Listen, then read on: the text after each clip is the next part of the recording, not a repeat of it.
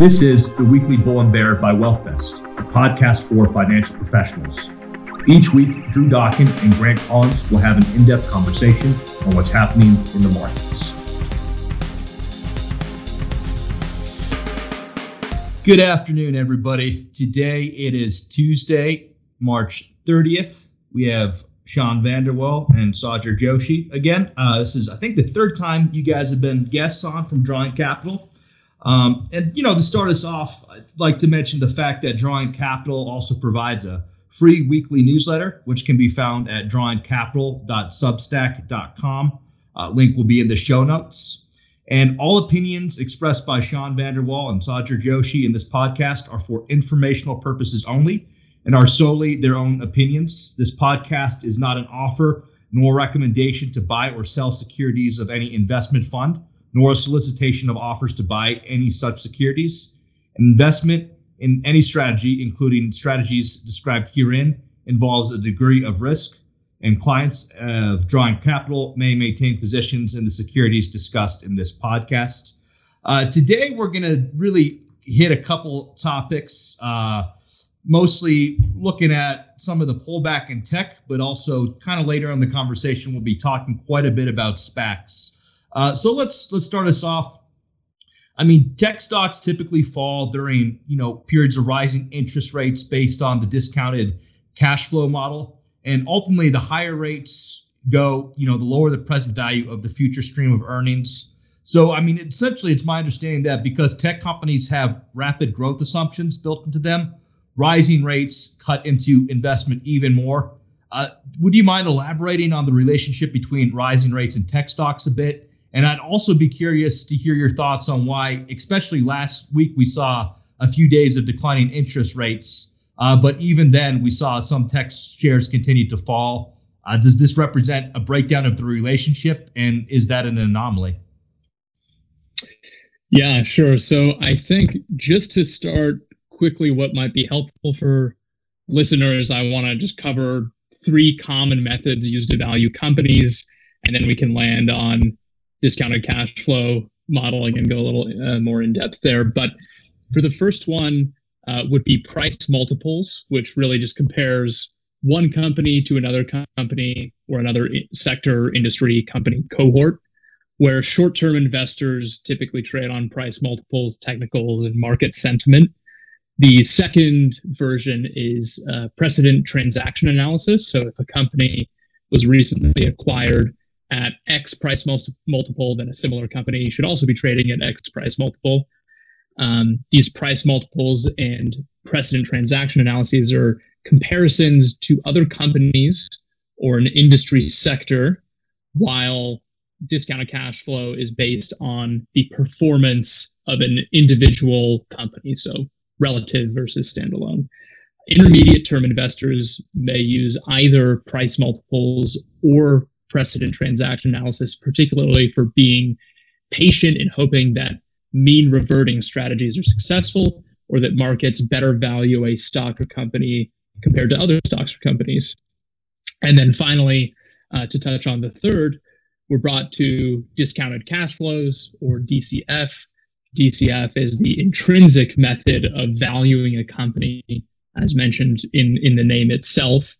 You are discounting, like you said, Drew, future cash flows by this discount rate, which is um, where interest rates can be applied. And when rates are rising, the discount rate on those future cash flows becomes greater and creates an environment whereby investors prefer cash generation and certainty today like stocks that pay a dividend as opposed to the future like these high growth companies uh, that are showing in often times tremendous revenue growth but aren't maybe yet profitable profitable and they're not paying those cash flows forward to to today um, and especially you know these companies trading at very high multiples recently that are predicated on these future cash flows um, you know we've seen that materialized in last year exponential, you know, multiple expansion, but now that kind of under unwinding um, by means of multiple contraction. But discounted cash flow analysis seems to be the best utilized method for long term investors, short term investors, and technical traders often find little use in discounted cash flows simply because if the investing time horizon is you know a month or less for example a company isn't going to turn its financials around in a month and certainly won't publicly report a turnaround until the next quarterly earnings release. So long term investors care about the intrinsic value of the company because they intend on being long term holders of the business and therefore care about the growth of future revenues, cash flows, etc. Uh, this makes sense. And if you're investing for the long term, uh, I think it still makes the most sense to focus on fundamentals like revenue growth, margins of the business. That really carries nearly 90% of the stock price returns over a 10 year period of time, whereas multiples uh, tend to have the greatest impact over a 12 month period. And, and, that change really starts to shift just based on previous research that we've been through at around a, a three year holding period. Now, to answer your question, Drew, more directly, uh, in the second part to your question, the 10 year uh, US Treasury sank from a 1.732% yield on March 19th to a uh, 1.614% yield on the 24th, and then moved back up to a 1.65% yield at the end of last week. So this is all, uh, again, just speaking relatively here, this is all after moving up from a 91 basis point or a 0.91% yield at the start of the year. So yields have almost doubled in 2021. Relatively speaking, I don't think it's an anomaly. I think investor anxiety has set in around anticipated inflation resurgence and the fear around the Fed's actions as a result. Um, you've also largely seen this materialize in sector rotation from growth to value for those cash flow reasons I mentioned. And if we think about the volume that we've been seeing, it seems like there's a bit of a pullback. Last week on the New York Stock Exchange, volume was about 80% of the 30 day average. NASDAQ was similar, 90% of the average, as you said. Consumer sep- or investor sentiment might be down with the fear of inflation. We keep on hearing the new stimulus package may be overheating the economy. Have retail investors begun to lose interest in the markets? And if the, if that's the case, what could be causing it? Yeah, I, I mean, I wouldn't say that investors are losing interest exactly for a few reasons, but since mid-February, there's been a dramatic, uh, dramatic reshuffling of the deck, largely again that sector and style rotation we discussed from growth and high growth focused companies to more value oriented companies. And I think many investors, both individual and institutional, are nearing the end of the core rebalancing of portfolios. And as those target allocations are falling more in line uh, with investor sentiment and worries about inflation, rising uh, treasury yields. Um, volume has dropped be- slightly below the average as a result. 80 or 90 percent isn't you know necessarily a massive decline, but I think this is also a product of trading seasonality.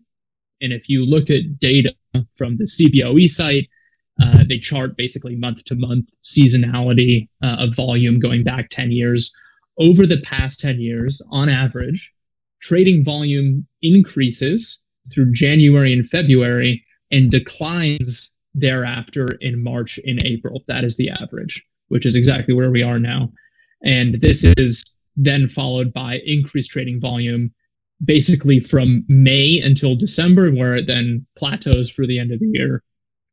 And then last year, I, I think, final point here, there was a lot more activity in the IPO and SPAC space, including very high profile companies like Snowflake, Unity Software, Palantir, Airbnb, and DoorDash, just to name a few.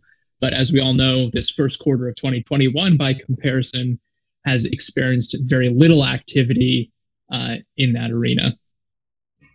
Kind of switch, you know, mentioned how the markets have been responding to Fed stances. Uh, just this last week, they gave a lot of insight on what they're thinking in terms of cryptocurrencies, um, which is essentially, you know, from Jerome Powell that they're in no hurry to develop a central bank digital currency. Now, is it kind of inevitable that they're going to shift on this position, especially in light of companies like Tesla, are trying to accept Bitcoin, and then we also have seen central banks around the world expressing interest, uh, with the Chinese arguably the furthest along. Yep, yep. So I think you'll start to see many organizations and governments start to adopt a cryptocurrency of some kind. The interest level is certainly there in institutional adoption by banks, and now consumer companies like Tesla, as you mentioned, are gaining huge amounts of momentum. For an asset class that's driven by supply, demand, adoption, I think that Tesla adding Bitcoin as a payment is a, a major step in this trend. But I think that Bitcoin will be the global leader um, by a decent margin. I really, um, really has been like the crown, the currency of the digital world, and you really just need to look the transaction volume and adoption data there. I, I don't really think there's a close second globally at this point. China has, you know, it's on the cusp of, of rolling out these cryptocurrencies, but the Fed developing its own central bank digital currency will take time, plenty of expertise, and it really doesn't solve uh, the global problem that Bitcoin was founded on. And I think it's important to remember why Bitcoin was formed to begin with. People, especially in developing countries and those with a distrust um, in the government and home country's financial system, really deeply want something that's decentralized, accessible, and universal. Uh, the Fed adoption of cryptocurrency, which is you know not going to be Bitcoin, I, it's already been stated because of its volatility. Um, that won't happen, but um, will be continued to use by consumers, and in a suit in a consumer-led economy, companies will follow suit as Tesla's doing now. Um, there are also a lot of people worried about the monetary debasement of the dollar here. And as the backbone currency of the world economy, I think the sheer quantity of dollars being printed in the last year is deeply worrying for a lot of people. And, and as a result, those people are using Bitcoin uh, as just a widely adopted hedge against this monetary debasement and, and are willing to accept the volatility um, and, and upside prospects as well because of the long term concerns about the consequences of the policies in place today. Um, to touch on China, I think they're a very unique and prominent player in the Bitcoin market that I don't think we hear enough about, honestly. First of all, it's home to the majority of the Bitcoin mining operations in the world, where four major miners there control something like half of the supply of Bitcoin. Secondly, there's also a, uh, they're home to a major uh, and major plural Bitcoin exchanges like Binance, for example, which has enticed a large number of investors due to lower transaction fees. Um, this is especially significant since there's a fixed amount of Bitcoin supply at 21 million, which leaves the market exposed to, I would say, currency manipulation um, by these organizations in China. And this is also curious, as you mentioned, due to the fact that China has developed their own currencies, such as the e yuan and uh, DCEP uh, is the abbreviation for digital currency electronic payment. Uh, it seems now there's a massive adoption race basically between DCEP, yuan, Bitcoin, and other alternatives like uh, Diem uh, all looking to upend the existing financial system. And they all come with really creative names. But to, to dig in a little bit further on digital currencies and, and cryptocurrencies is we have seen companies, US companies like Facebook, trying to launch their own, what was originally Libra, now called stablecoin Diem. Microsoft's President Brad Smith came out with a strong statement advocating that governments are best suited for this role. Really, I, think Drew touched on this, but do you think that the government or companies are going to be the first pioneers of this? And is Brad Smith right in his assumption that digital currencies really should be under the purview of governments? Yeah, so just so listeners understand a couple key points with respect to to Facebook, um, who I think is on the leading edge just from the private sector in the U.S. Here, they were actually a, a founding member of stablecoin Diem, but they don't have total control there. Uh, they do own Calibra, which is basically their version of a digital wallet. But again, I think Bitcoin exists due to the behavior and control by governments and central banks. And the point is really to have that decentralized access for everyone. I think what will have the most impact on a cryptocurrency's success are uh, adoption by key investors for one. Bitcoin has already brought in Square, PayPal, Tesla, people like Paul Tudor Jones, Mass Mutual, and, and obviously many more. But the second part of that equation is distribution and application. So Facebook, for example, can help roll out a cryptocurrency like Diem and immediately give access and application to people who use WhatsApp, Facebook Messenger, just Facebook as a whole. And for reference, Facebook currently has about 2.8 billion monthly active users with its largest presence in India, China, or excuse me, not China, US, Indonesia, Brazil, and Mexico. Um, and as mentioned earlier, I think the other most significant player is China. Uh, reasons being that they control a commanding amount of Bitcoin today and are close to releasing their own uh, currencies, yuan and, and as I mentioned, which immediately can get access to the distribution across things like WeChat, Alipay, QQ, and others. So it could definitely be argued uh, that they have uh, China has the advantage there in the crypto space. But to answer your question, I would say I very much respect Brad Smith's opinion. He's an incredibly smart guy. Um, a couple places I think our opinions might differ. I think the US and internationally, basically ex China and ex Russia, which is having its own internal struggle with crypto adoption or lack thereof, I guess, will be mostly controlled by Bitcoin as a decentralized token. And then through private entities that have a commanding distribution through social media and e-commerce platforms today, um, like Facebook, as you mentioned. Facebook Financial, also known as F2, is run by David Marcus, who's just insanely talented. He was the uh, president of PayPal and is probably, um, you know, I know Saagar follows him closely and is a big fan as, as well, but probably a top 10 person in the world for understanding digital payments.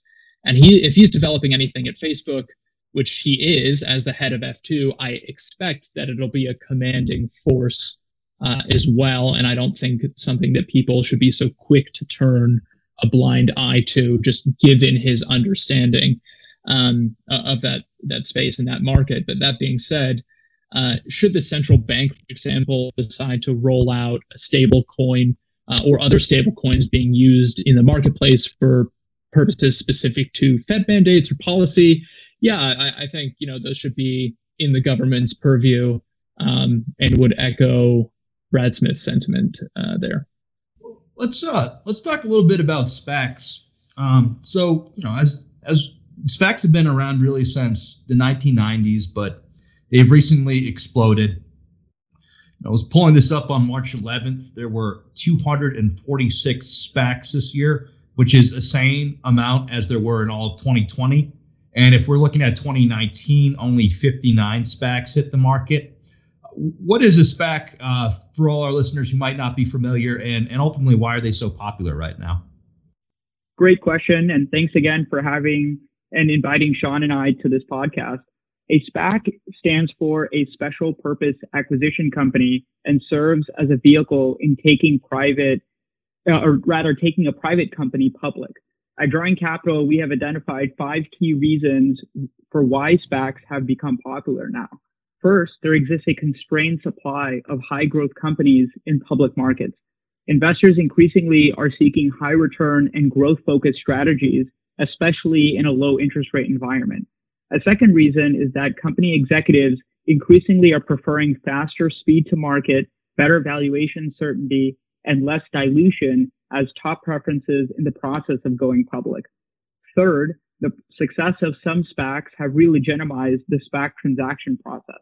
A SPAC sponsor with deep financial market sophistication, operational and technical expertise, and the ability to bring venture capital like hyperscaling abilities to companies adds value and reduces the dual principal agent problem that is sometimes seen in the traditional IPO process.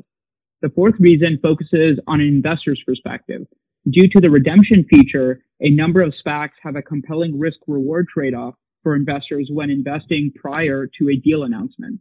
Also, SPACs benefited from a zero interest rate environment because in a zero or even negative inflation adjusted real interest rate environment, investors are increasingly allocating money into a SPAC that has a probability of appreciating in value or at least remaining constant compared to a bond that pays zero or even negative interest rates.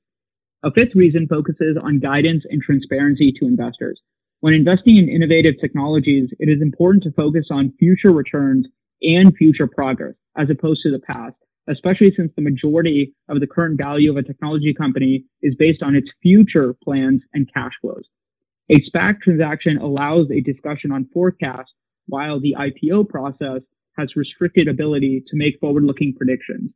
These five reasons help explain the surging interest in SPACs, which we can then quantify via data from SPAC Insider. For example, the average size of a SPAC launch has increased about 9x from 2009 to Q1 of 2021. SPAC fundraising in the first 12 weeks of 2021 exceeded the $83 billion that was fundraised by SPACs in 2020.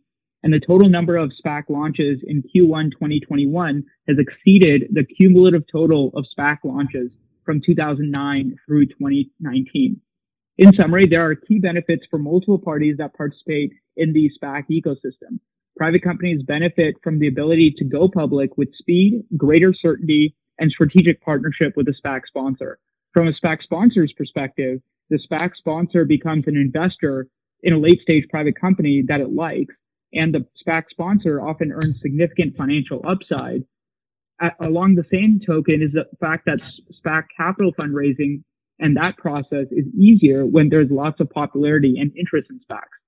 From the investor perspective, especially from a public market investor perspective in SPACs, benefits include the ability for a public market investor to actually participate in the growth of private companies when they become public sooner and beyond, and the ability to redeem shares before a deal announcement, thereby providing an interesting risk reward opportunity set. Well, they have grown in popularity because you see that uh, Steph Curry has a SPAC, a bunch of other athletes with, with not too much experience, I would say, in, in investing, especially because SPACs seem very sector driven, with tech companies making up a large percentage of, of those. How do the SPAC target companies who, who they want to acquire, and why is it so popular in the technology sector compared to others?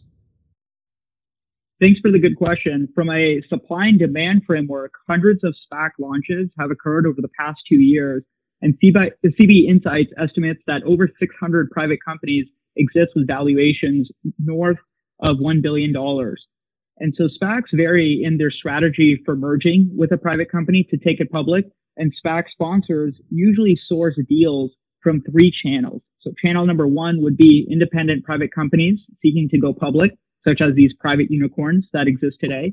The second channel would be private equity portfolio companies that are seeking an exit from the Uh, existing investment. And the third would be corporate spinoffs and carve outs.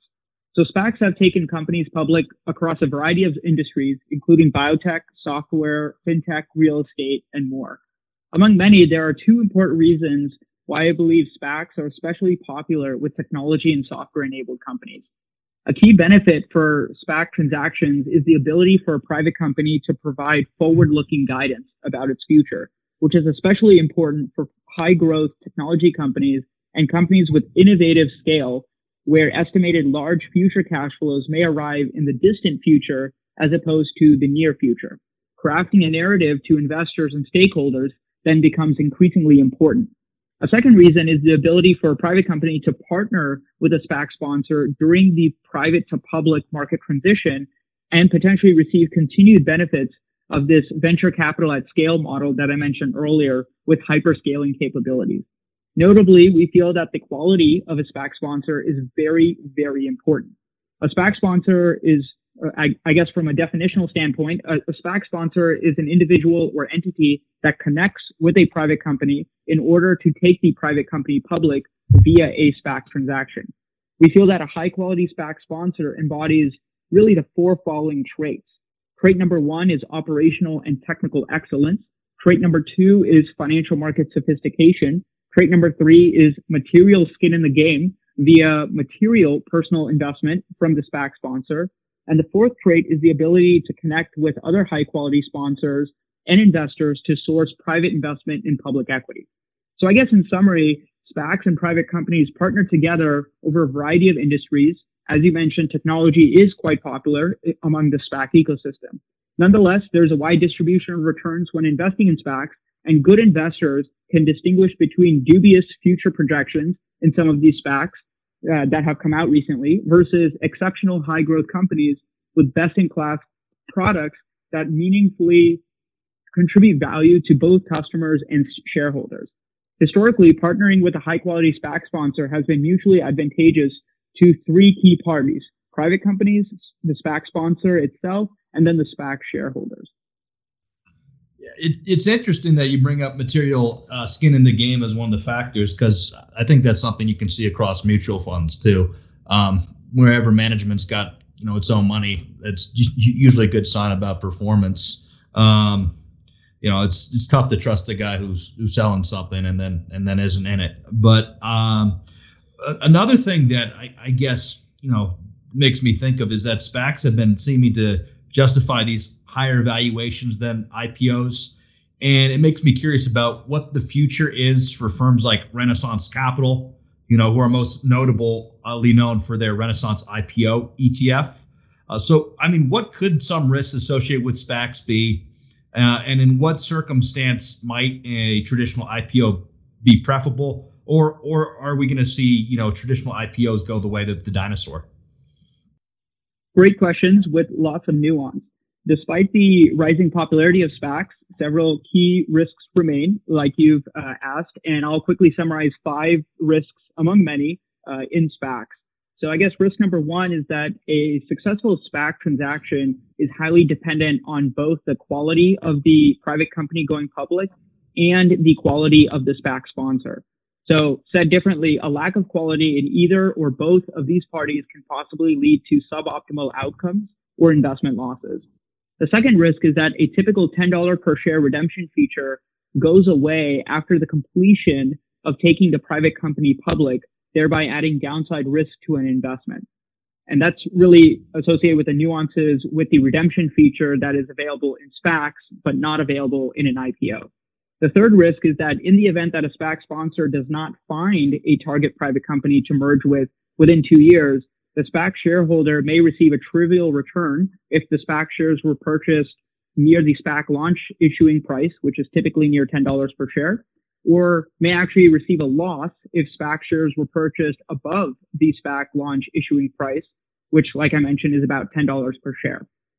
The fourth risk in SPACs is that the validity of some of these future forecasted projections in, sp- in some SPAC presentations seem questionable. Um, so you really have to do your due diligence to figure out what's really worth it in the long term and, and, and what just seems very, uh, let's call it modest, modestly optimistic there. The, and the fifth risk uh, that I'd like to highlight is that given both the significant volume of SPAC launches and the dollars fundraised in SPACs, Many SPAC sponsors are chasing the same set of private companies, thereby driving up late stage private company valuations. And then multiple SPAC sponsors are increasingly competing against each other to take a specific private company to the public equity markets, which highlights your questions about the valuations of some of these SPACs. And I guess moving forward to your next question, IPOs, uh, in my view, are not facing extinction in the near future.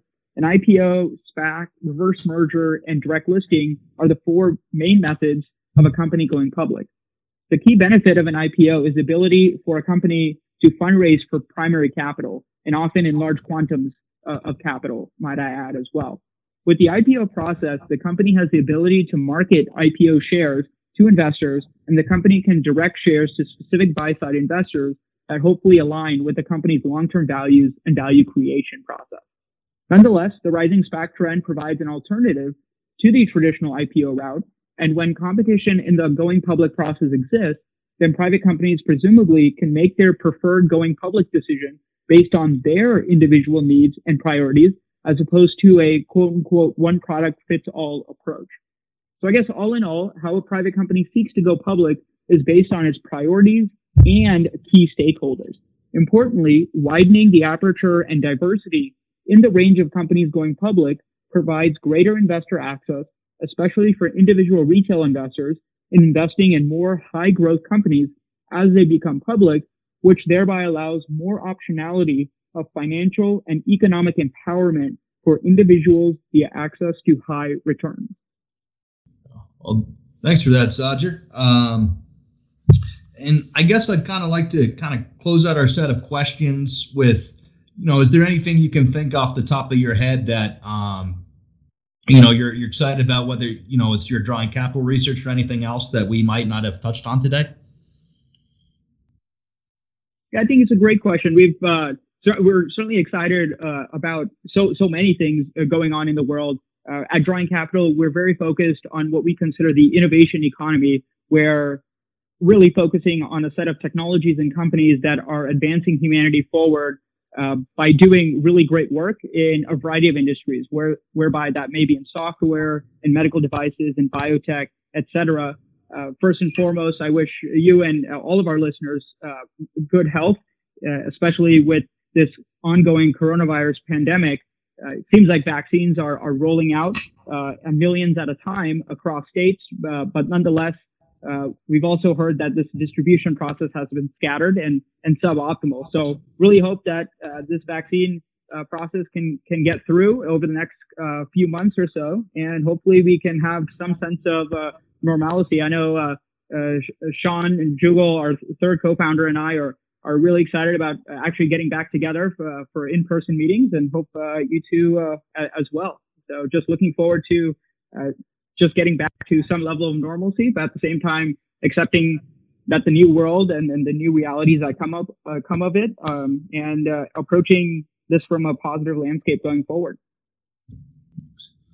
All right. Well, thanks for your time, gentlemen. Um, we'll be posting this for all our listeners. Um, I'll add a couple of the things on the you know the show notes. Uh, most notably the newsletter and maybe a couple of the sources we've used um, to kind of frame our conversation today.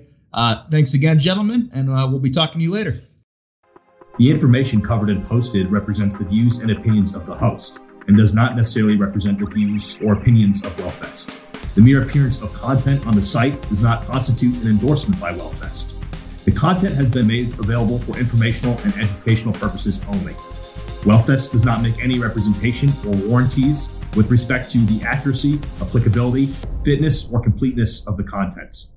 WealthVest does not warrant the performance, effectiveness, or applicability of any sites listed or linked to any of the contents.